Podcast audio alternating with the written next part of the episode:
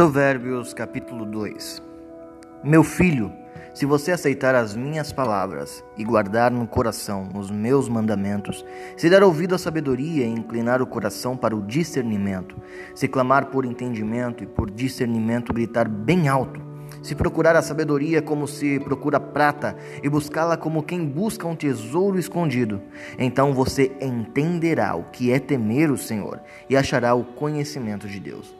pois o Senhor é quem dá sabedoria e da sua boca procedem o conhecimento e o discernimento. Ele reserva a sensatez para o justo como um escudo, protege quem anda com integridade, pois guarda a vereda dos justos e protege o caminho dos seus fiéis. Então você entenderá o que é justo, direito e certo, e aprenderá os caminhos do bem,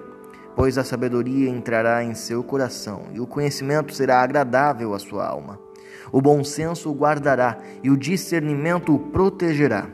A sabedoria o livrará do caminho dos maus, dos homens de palavras perversas, que abandonam as veredas retas e que, para andarem por caminhos de trevas,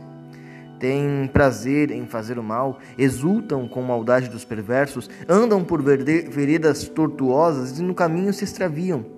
Ela também livrará da mulher imoral, da pervertida, que seduz com suas palavras, que abandona aquele que desde a sua juventude foi seu companheiro e ignora a aliança que fez diante de Deus.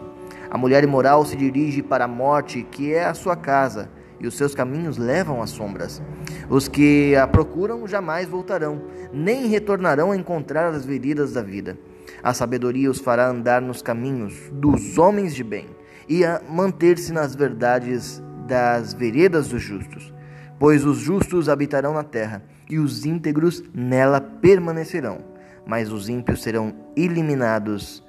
e delas os infiéis serão arrancados.